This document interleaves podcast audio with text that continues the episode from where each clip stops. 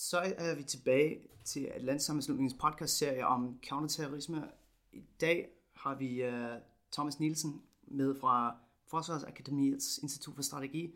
Kan du lige sige uh, mere om dit baggrund og uh, hvad du laver til dagligt og din forskningsområde og sådan noget?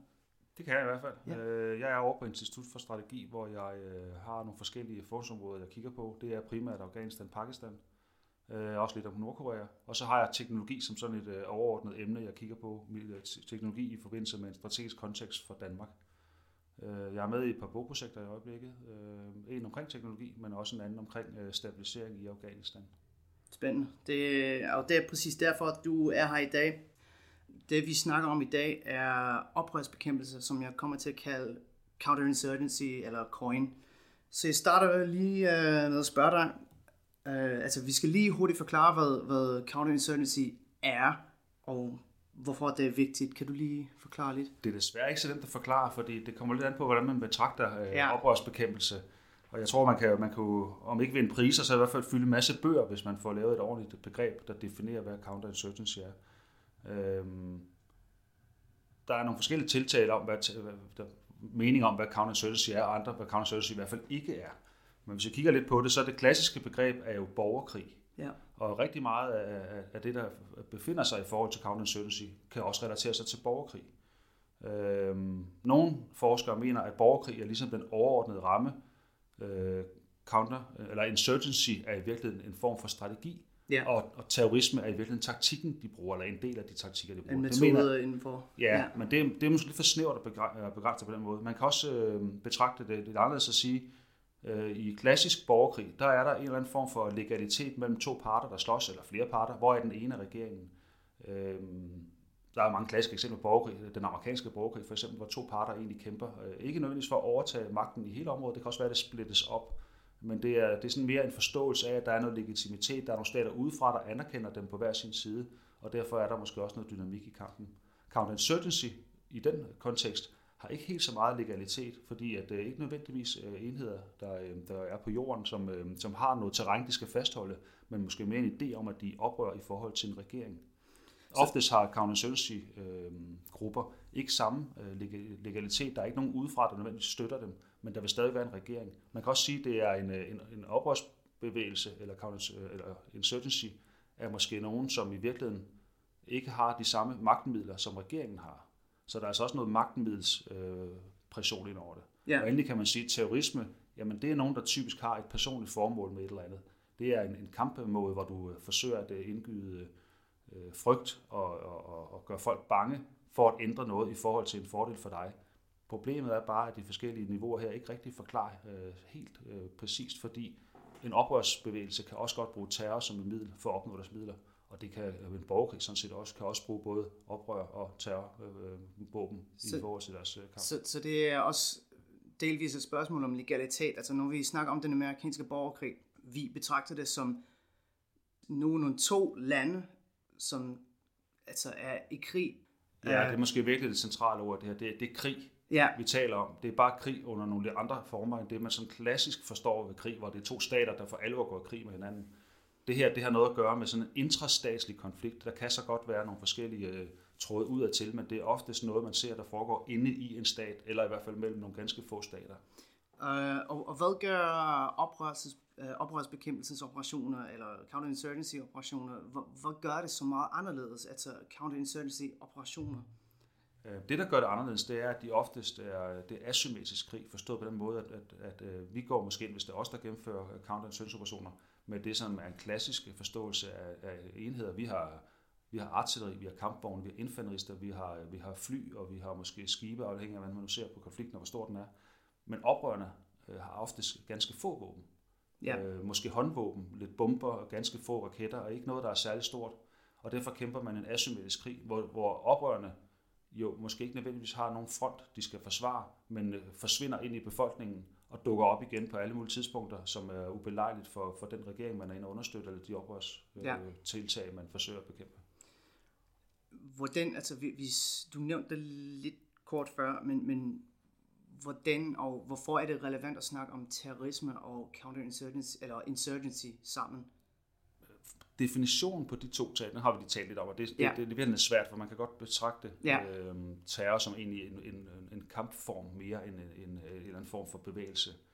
Øh, Og når vi taler så meget om det, så er det fordi, at øh, der ligger noget legitimitet, legitimitet eller ej i de to forskellige former. Hvis, der er, hvis man har et oprør, så ligger der i det ord en eller anden form for forståelse af, at man gør oprør, oprør mod noget bestående, og det er jo ikke nødvendigvis forbudt.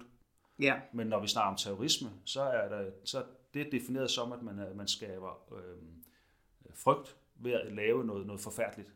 Og det kan alle sådan set godt blive enige om, at, øh, at øh, det skal vi bekæmpe. Derfor er rigtig, rigtig mange lande, der har nogle problemer på deres eget territorium, ikke interesseret i at kalde det oprørsbevægelse, fordi det scenesætter jo, eller i tale sætter i hvert fald ligesom, at der er jo åbenbart noget at gøre oprør mod. Derfor vil de hellere tale om terrorisme, fordi at, øh, det kan alle forstå og relatere sig til, det skal vi bekæmpe. Der er også en skilning imellem det øh, i de våbensystemer eller våbenmetoder, man indsætter. Taler man om oprørsbekæmpelse, så er det oftest militære styrker, støttet af politiet. Taler vi om terrorisme, så er det den anden vej rundt. Det er primært politiopgave, ja. ja. måske støttet af militæret, afhængig af hvorhen vi i verden vi taler. Så det er sådan to forskellige måder Så- at øh, kigge på. Så det er lidt sådan, at, at øh, det gør bevægelsen sådan mere legitim, øh, hvis man kalder det en oprør frem for terrorisme. Det, det kan der ligge noget i i hvert fald. Og det Ja. gør jo også, at vi ser, at rigtig mange lande forsøger jo at få forskellige øh, grupperinger i deres, øh, i deres land til at komme på den internationale terrorliste. Fordi så kan alle relateres til, at det her det er noget, der skal bekæmpes. Hvad er de største udfordringer med coin? Og hvor, hvorfor er counterinsurgency så besværligt og ikke intuitiv? Øh, en af besværlighederne ved oprørsbekæmpelse er, at øh, det tit er en gruppering, som ikke er særlig veldefineret. Det vil sige, det er svært at, at imødegå den, fordi den måske vil en masse forskellige ting, og der er måske heller ikke en klar og entydig, struktur, så der er ikke en bestemt øh, del af den, man kan forhandle med og få en eller anden form for, for, øh, for våbenstilstand eller pause eller forståelse imellem, fordi den her øh, organisation måske i virkeligheden bare kan blive enige om at bekæmpe den anden part, men har i øvrigt alle mulige politiske og militære agendaer. Det gør det utroligt svært at håndtere, samtidig med, at den har det her indbygget i sig, at den benytter sig af at forsvinde ind i civilbefolkningen og dukker op igen, når det er belejligt. Så den behøver ikke nødvendigvis forsvare terræn, så det er svært at fastholde en frontlinje, hvor man ligesom siger, her er vi, og der er de andre. Og mens vi snakker om, hvor besværligt det er, så vil jeg lige snakke lidt om Afghanistan. Øhm, og hvordan counterinsurgency passer ind med de større geopolitiske problemer, vi har lige nu. Øhm, med min sidste gæst, vi snakker om NATO og projecting stability, øh, især i Afghanistan. Så vi kan snakke om coin i den samme sammenhæng her. Altså, hvad er vores mål ved coin i forhold til for eksempel Afghanistan og det vi prøver i Afghanistan? Når du siger vi, mener du så NATO? Vi er ja, NATO og, og Danmark. Ja, det er, det er jo skiftet undervejs, kan man sige. I Ja. første omgang, så gik vi jo ind for at understøtte en, øh, en regering i Kabul, og, øh, og havde måske også en del succes med det, efter at amerikanerne havde fordrevet øh, Taliban. Øh, herefter så skiftede det lidt til, at man blev enige om, at, øh, at når vi nu er her, hvorfor så ikke forsøge at stabilisere landet yderligere ved at lave en, øh, en, et tiltag, hvor man for regeringen øh, giver den mulighed for at, øh, at gribe ud i, eller række ud i de forskellige provinser for at stabilisere dem. Og så kom hele den her plan, hvor man forsøgte at lave øh, state building, Ja, så hvor man, øh, hvor man forsøgte at lave et Afghanistan, som aldrig rigtig har eksisteret før, men et, hvor, hvor der var nogle provinser, der var måske stærke, og en centralregering, der var knap så stærk, og så på den måde forsøge at stabilisere landet og skabe fred. så coin kan også bruges som en element i øh, fredsopbyggelse eller peace building, som det kaldes, state building. Ja, det kan man sige. Altså, det, det, det, her det var en overordnet strategi, og en af del øh, at gøre det på, var jo at bekæmpe Taliban ude i provinserne. Det var derude, man så gennemførte counterinsurgency operations, hvor man øh, gik ind og forsøgte at stabilisere et område ved at øh, jage Taliban væk. Ja. Og så få nogle civile øh, opgaver ind, altså spørgsmål om at få udviklet området, få givet lavet skoler, bygget øh, veje, rent vand, øh, lavet arbejdspladser, men det er noget, der rigt- som tager rigtig, rigtig lang tid. Ja, Og imens så kæmpede militæret jo så med, Taliban for at forsøge at få dem holdt væk fra de her områder. Senere kan man så sige, så er det jo skiftet til, at da man ikke rigtig øh, lykkes med, med state building, så blev man enige om, så lad os i hvert fald, øh, man var ovenkøbet over i nation building også, hvor man forsøger at overbevise befolkningen om, at de skulle lave en eller anden form for social kontrakt Ja. med deres regering, hvor de siger, at regeringen passer på os. Noget, som afghanerne aldrig rigtig har følt et behov for, fordi det var jo et spørgsmål om at de bekendte sig til deres stamme, eller deres etniske ophav, eller måske deres religion. Øh, men den her, som vi tænker, stater i Europa, hvor man øh, overlader sikkerhed og, og velfærd til en stat, den tanke var der ikke i Afghanistan. Det forsøgte man at sælge. Det lykkedes heller ikke rigtigt, kan man ja, sige. Ja. Og det endte jo faktisk med, at øh, op til 2014, at man lavede en ny strategi, der egentlig gik ud på at uddanne sikkerhedsstyrker nok til, at, at regeringen selv kunne varetage sikkerheden i Afghanistan. Og det er vi så nu i virkeligheden efter det. Vi har overladt sikkerheden og sikkerhedsvaretagelsen til den afghanske regering, men vi er der stadigvæk, bare ja. i mindre målstok, for at understøtte dem i at uddanne soldater og politibetjente til at kunne varetage den sikkerhed. Og samtidig har vi så nogle forskellige tiltag i forhold til at undervise regeringen i, hvordan man er en god regering, og vi har en masse økonomiske programmer, som, øh, som også er med til at give dem muligheder for dels at betale for den her sikkerhedsstyrke, de skal opbygge, men også for forskellige udviklingsprogrammer nede i Afghanistan.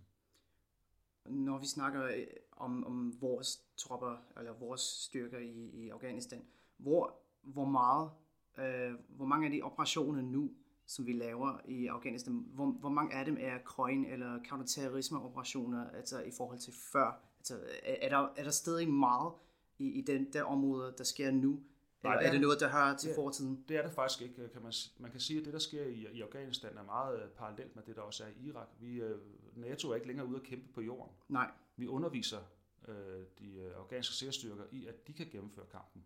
Ja. I, vi ser jo i Irak øh, lidt det samme, hvor, øh, hvor man så støtter regeringen med nogle af de kapaciteter, som den ikke har så mange af, for eksempel fly, øh, men, og også... øh, også forskellige øh, andre indsatser, men det er primært dem selv, der kæmper. Og det sådan er det også nu i Afghanistan. Vi uddanner øh, og, og tilretteviser og anviser, men det er afghanerne selv, der, der er ude at kæmpe på jorden. Kan du sige noget om, om uh, hvordan det var anderledes, uh, coin-operationer var anderledes i, Af- i Afghanistan i forhold til i Pakistan, eller hvordan det var for, altså i forhold til Irak for USA eller Frankrig i Mali. Kan du, er, der, er der så meget forskel? Er der nogle andre mål, eller er counterinsurgency-operationer overordnet nogenlunde det samme? Langt hen ad vejen er mange af tingene de samme. Ja. Øh, men der er nogle forskellige, øh, oprørsbevægelserne har jo nogle forskellige mål og nogle forskellige ting, de gerne vil. I, øh, i Afghanistan vil, øh, vil oprørsbevægelsen jo gerne overtage Afghanistan og ja. ledelsen af Afghanistan. Det er ikke det, vi ser i Pakistan. I Pakistan, selvom de også hedder Taliban, men det hedder faktisk Talibans, eller Pakistans Taliban, deres mål er en mere selvstændig region. Det er ikke sådan et spørgsmål at overtage resten af Pakistan. Så på den måde er der jo nogle væsentlige forskelligheder i den måde, som de gennemfører operationer på de forskellige oprørsbevægelser. Men når, når vi kalder dem den pakistanske Taliban, mm. er det noget, de kalder sig selv, eller betragter de sig selv som en del af det samme styrker, der, der er i, i Afghanistan? Nej, der er en forskel på dem. Okay. Øh, de, TTP kalder, kalder de sig selv for, så de, de ved godt, de relateres til Pakistan, men de kommer alle sammen fra det pastunske ja. øh, folk, så på den måde er der selvfølgelig også en masse ting, der er ens. Det, der er, er, er besværligt for Pakistan og for NATO øh, tidligere i Afghanistan, men nu er det så den øh, afghanske regering, det er jo, at, at de her, den her grænse mellem Pakistan og Afghanistan er meget løs. Ja. Og derfor så kan de jo gemme sig hos hinanden. Så de talibaner i Pakistan, der har lyst til at gemme sig for det pakistanske øh, styre, kan det, jo gå over til Afghanistan og vice versa. Det var, det var også lidt derfor, jeg spurgte, fordi øh, grænseområdet, det er meget løst, og, og om, om de betragtede det som en grænse overhovedet, eller om det er noget, vi gør. Pastuner betragter det ikke som en grænse. Nej. Altså for dem er det jo, der er de jo et folkefærd, der er delt på midten, og det synes de jo ikke er særlig interessant. Nej. Og da det samtidig er et bjergeområde, så har de aldrig rigtig betragtet som grænse, for der har ikke været nogen kontrol af det. I dag forsøger begge regeringer, både Pakistan og Afghanistan, at slå lidt på hinanden om ikke at være gode nok til at bevogte grænsen. Men det er altså en ret umulig opgave, netop fordi det er et bjergeområde, som er meget uvejsom. Øh, og derfor så kan man kan ikke bare sætte hegn op eller sætte patruljer ud. Øh, det, det kan ikke rigtig lade sig gøre. Så det vil altid være en meget porøs grænse. Og der man kan sige, at, øh, en af forskellene for alvor ligger i, i de operationer, der kører, så er det jo i hvert fald tidligere, da NATO gennemførte oprørsbekæmpelse i Afghanistan, at vi var jo ikke beregnet til at være der for evig tid. Så Taliban i Afghanistan vidste godt, at på et eller andet tidspunkt vil NATO flytte ud af området, og så ja. vil der være nogle andre, der overtager. Det er jo ikke helt tilfældet over i Pakistan, fordi der er jo der er den pakistanske regering og deres øh, herrstyrker, er der jo, og vil blive med at være der, for det er jo en del af Pakistan. Ja.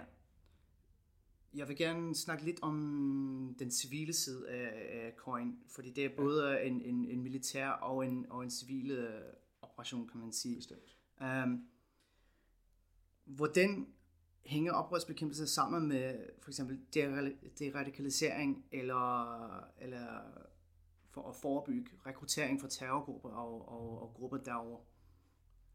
Øhm, Hvordan, hvordan hænger det sammen? Altså, hvordan hænger den, den militære og, og den civile, øh, de, de civile del sammen, øh, når det angår for eksempel rekruttering? det, er, for, det er et område, der er, der er udfordret, Ja. øh, kan man sige, fordi at øh, man har prøvet mange forskellige måder at øh, optimere processen mellem de civile og de militære, men øh, der er ikke nogen, der har fundet de vise sten, kan man sige.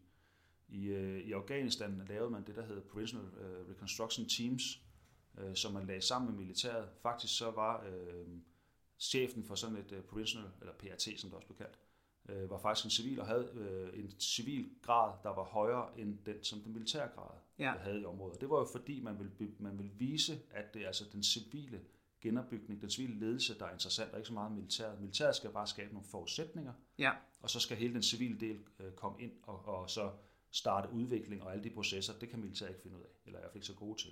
Problemet er bare, oftest er der så meget kamp, øh, netop fordi det er det her, man ikke rigtig ved, hvorhen øh, fjenden rigtig er, så man kan ikke bare holde øh, Taliban væk fra et område. Det vil sige, at Taliban jo hele tiden var der. Ja. Det gjorde situationen meget ustabil for civile arbejde i området. Derfor var det tit militæret, der måtte lave nogle af de her tiltag, som det egentlig var meningen, de civile skulle.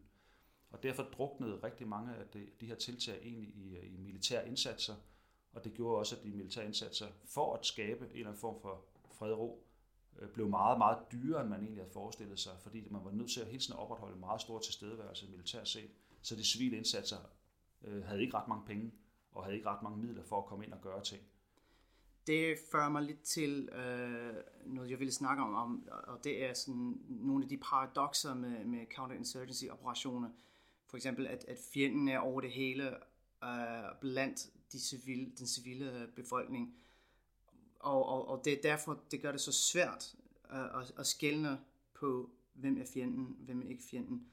Kan du sige lidt mere om, om, om nogle af de problemer der med counterinsurgency, når vi prøver at, at bekæmpe en fjende, som er skjulet blandt befolkningen?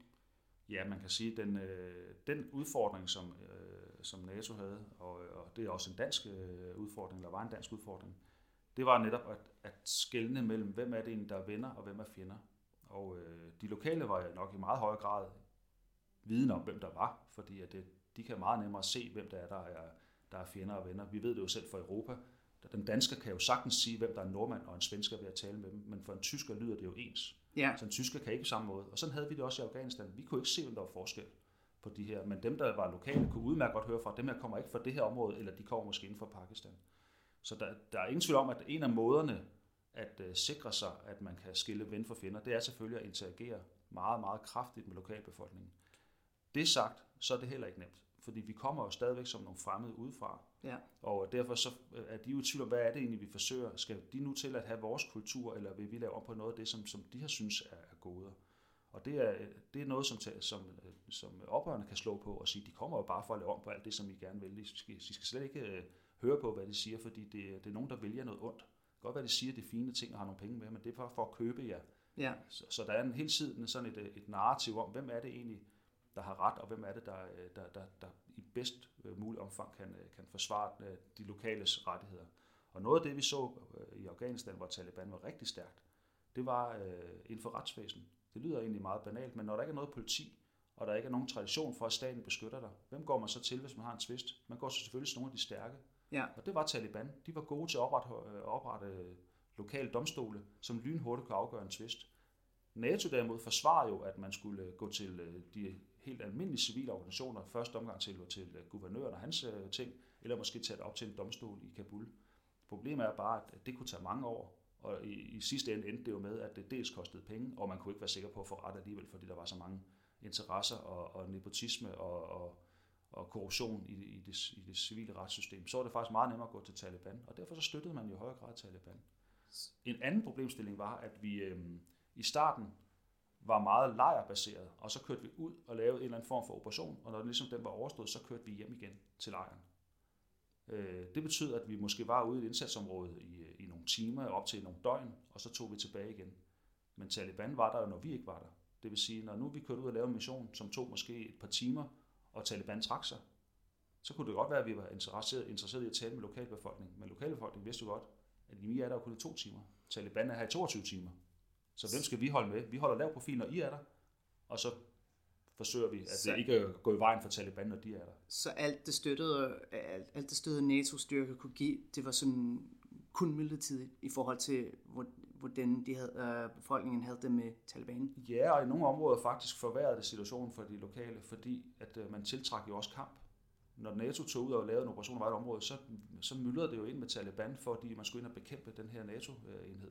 Og det var ikke fordi, de kunne vinde over den, men de kunne jo bare lave så meget kamp, at de civile øh, blev intimideret, eller så nogle af deres ting blive smadret, og måske ovenkøbet fik tab selv. Og derfor var de ikke interesserede i, at øh, NATO kom. De kunne godt få en eller anden øh, øh, aftale med Taliban, når vi ikke var der. Det var ikke særlig øh, gunstigt for dem. Det var de også godt klar over. De var Ja. ja. godt klar over, at, at Taliban ikke var verdens bedste mennesker. Men det var bare bedre end krig og ballade. Ja, absolut.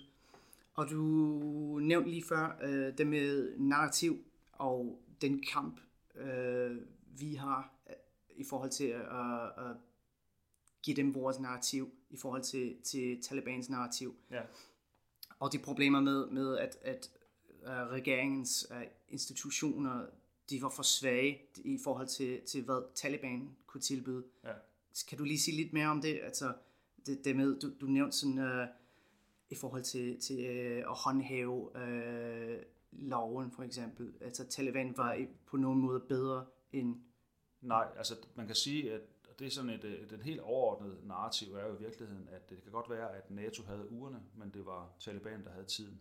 Ja, Og det skal selvfølgelig i den kontekst, at de ved godt, at vi er der, men de ved også godt, at vi skal derfra igen. ja, Så de, rigtig meget kan de jo bare vente på, at vi forlader området. Specielt da vi jo så begynder at melde ud, at vi vil forsvinde i 2014. ja, Så var det jo nemt for talibanerne at gøre det til en, en sejr for dem selv.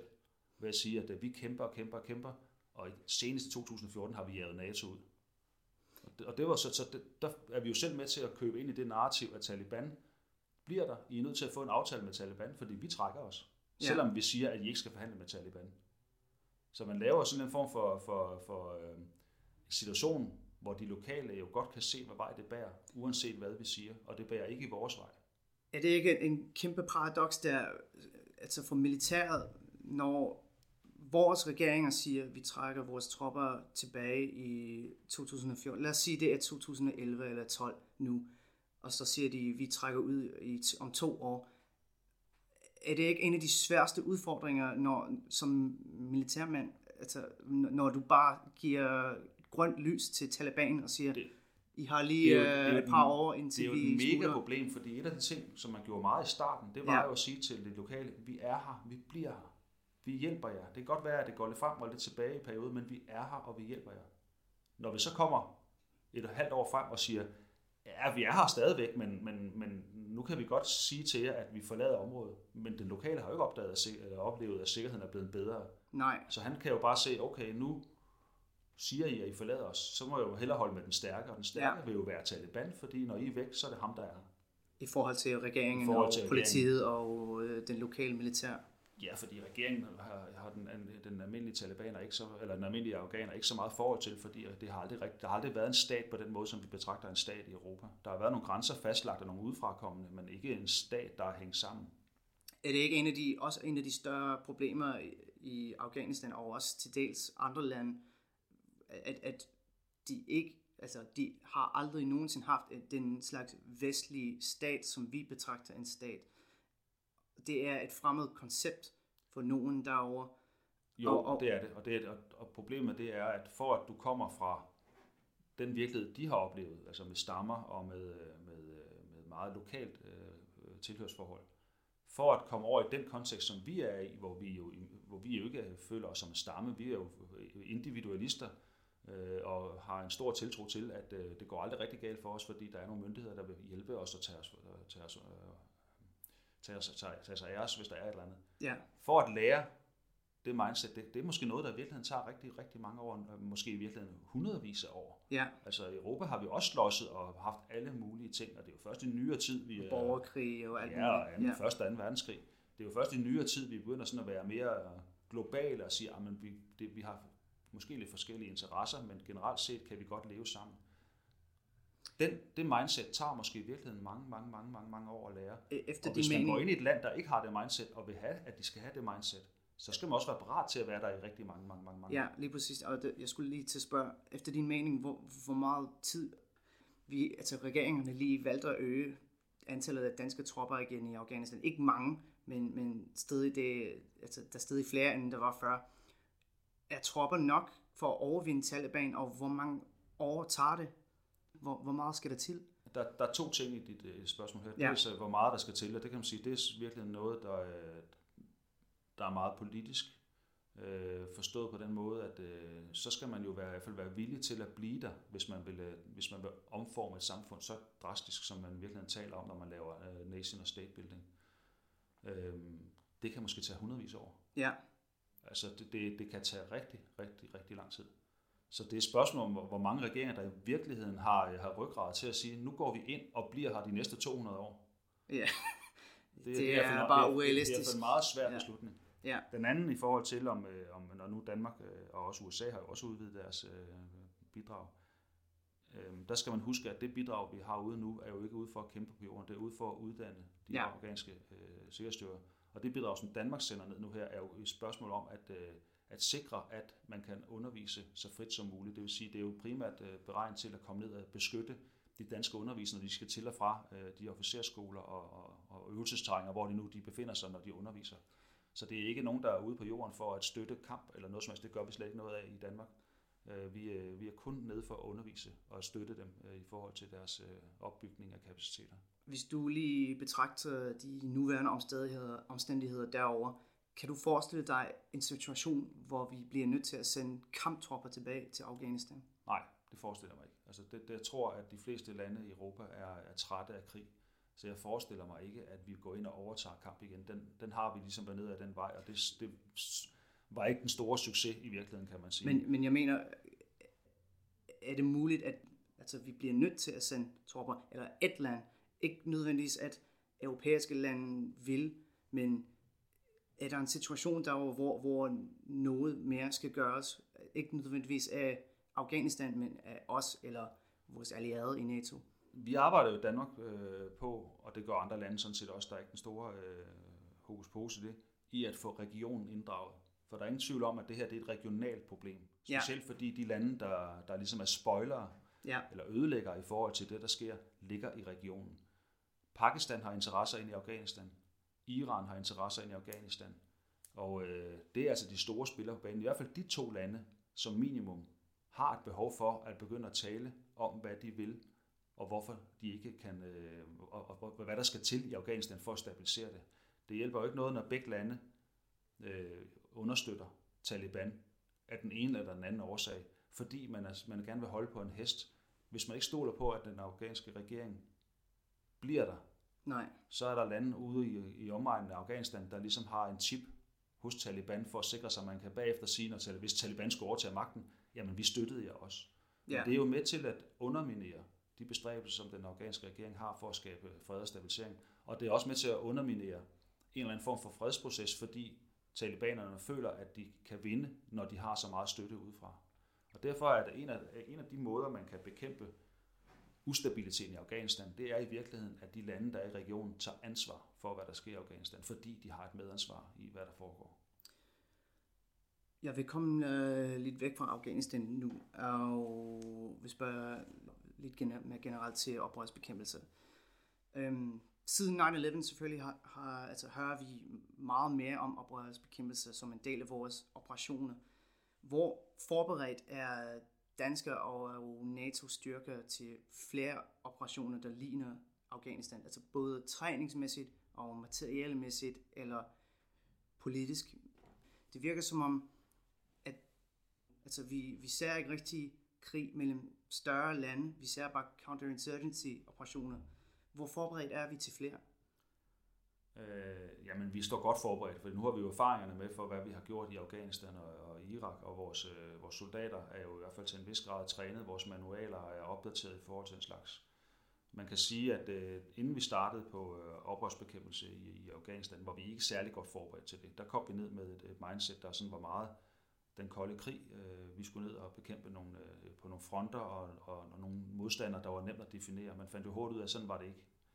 Det gjorde vi i en lang periode, øh, omstillet vores forsvar, det vi også i Danmark, til at vi øh, Ja. i virkeligheden omstiller os til at lave et oprørsbekæmpelsesforsvar.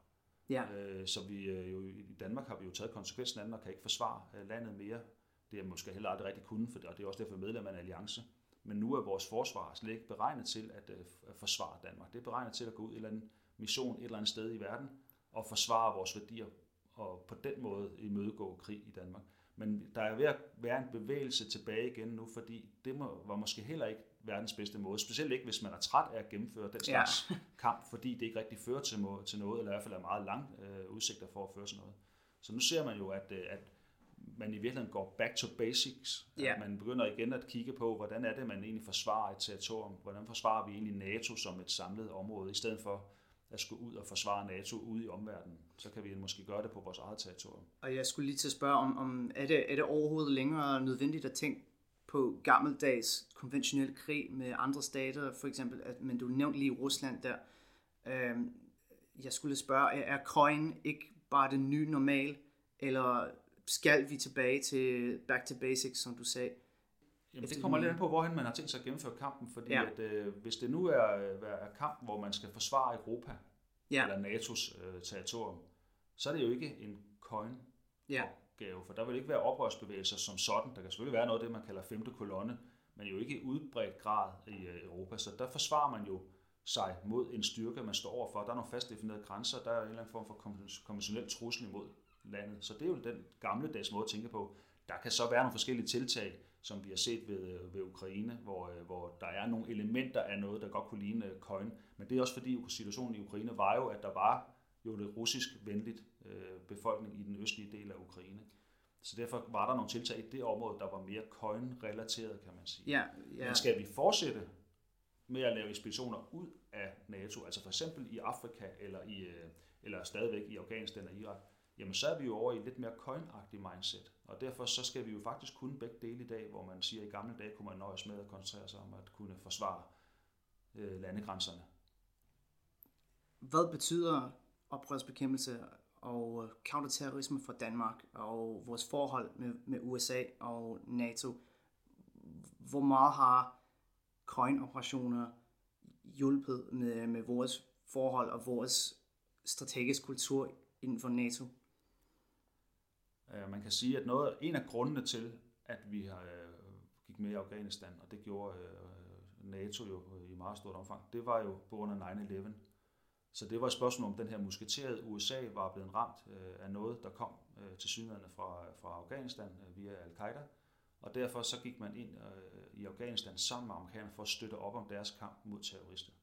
Så på den måde kan man sige, at, at den kamp, som Danmark og rigtig mange vesteuropæiske lande gjorde, var ikke i udpræget grad, fordi vi var nede for at støtte den afghanske regering. Det var bestemt lige så meget, fordi at vi støttede det transatlantiske samarbejde. Vi hjælper jer øh, på grund af musketereden, og det håber vi selvfølgelig, I husker på, hvis der skulle komme nogle trusler imod øh, Ja. Europa, at øh, så er I der også for os. Så rigtig meget af vores kamp i, øh, i øh, Afghanistan og Irak har været præget af vores øh, evner, når vi taler specielt om danskerne, eller vores øh, idéer om at pleje interesserne, vi har med, afghan- med, med amerikanerne Ja, i forbindelse med NATO. Så det har formet rigtig meget den måde, vi har, vi har Du synes, vores kamp på. du synes NATO er stærkere for det, eller? Jamen simpelthen for at understøtte, at øh, vi har en alliance, som Ja. vi også kan bruge til at forsvare øh, Danmark, fordi vi er et lille land, så de fleste lande, jo, hvis de havde interesser i at angribe Danmark, så ville vi nok kunne komme til kort. Men ved vi er medlem af en så stærk alliance, jamen så, øh, så kan vi jo nøjes med kun at bruge øh, lidt over 1% af vores øh, BNP på, på, på vores forsvar, fordi de andre kommer jo med de midler, de har, og så til sammen er vi så stærkere end den potentielle modstander, der kunne være. Men, Men det spurgte- kræver jo, at vi støtter op omkring alliancen, og vi sørger for, at alliancen hænger sammen, og vi sørger for, at alliancen stadigvæk har interesser i at blive sammen, og ikke bare fragmentere. Ja, øh, men jeg spurgte nemlig, fordi øh, nogle gange snakker folk om kamptræthed øh, i, i de NATO-lande, og det er derfor, jeg spurgte, om, om NATO er stærkere som en alliance for, for alle de krig, der er sket i for eksempel Irak og Afghanistan og, og i Pakistan.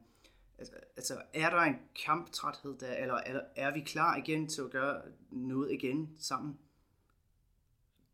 Det er måske lidt svært, at, fordi det er meget en politisk beslutning, kan man sige. Ja. Øhm, Så det er jo et spørgsmål om, altså militæret kan jo godt være kamptræt, men det er jo ikke op til militæret at bestemme, om det er kamptræt. Det er jo politikerne, der Nej. bestemmer, om landet Ja, vil være med i sådan nogle øh, eventyr igen. Jeg tror, at der er en tendens til, at vi i højere grad ikke engagerer os i den type konflikter. Vi har så nogle historisk grund til at stadigvæk være lidt med i, i Irak og i, øh, i Afghanistan, men jeg tror ikke, vi i samme grad vil se øh, Danmark støtte den type operationer. Men det betyder ikke, at vi ikke kan være med i oprørsbekæmpelse. Det kan man for eksempel gøre i Afrika, men det vil være i en anden setting, og det vil helt klart være i en kontekst af, hvor der skal en hel del mere fra regeringen, øh, hvor vi er nede og understøtte den, og der skal en hel del mere for civile organisationer ind og understøtte, inden at vi øh, involverer os i den slags.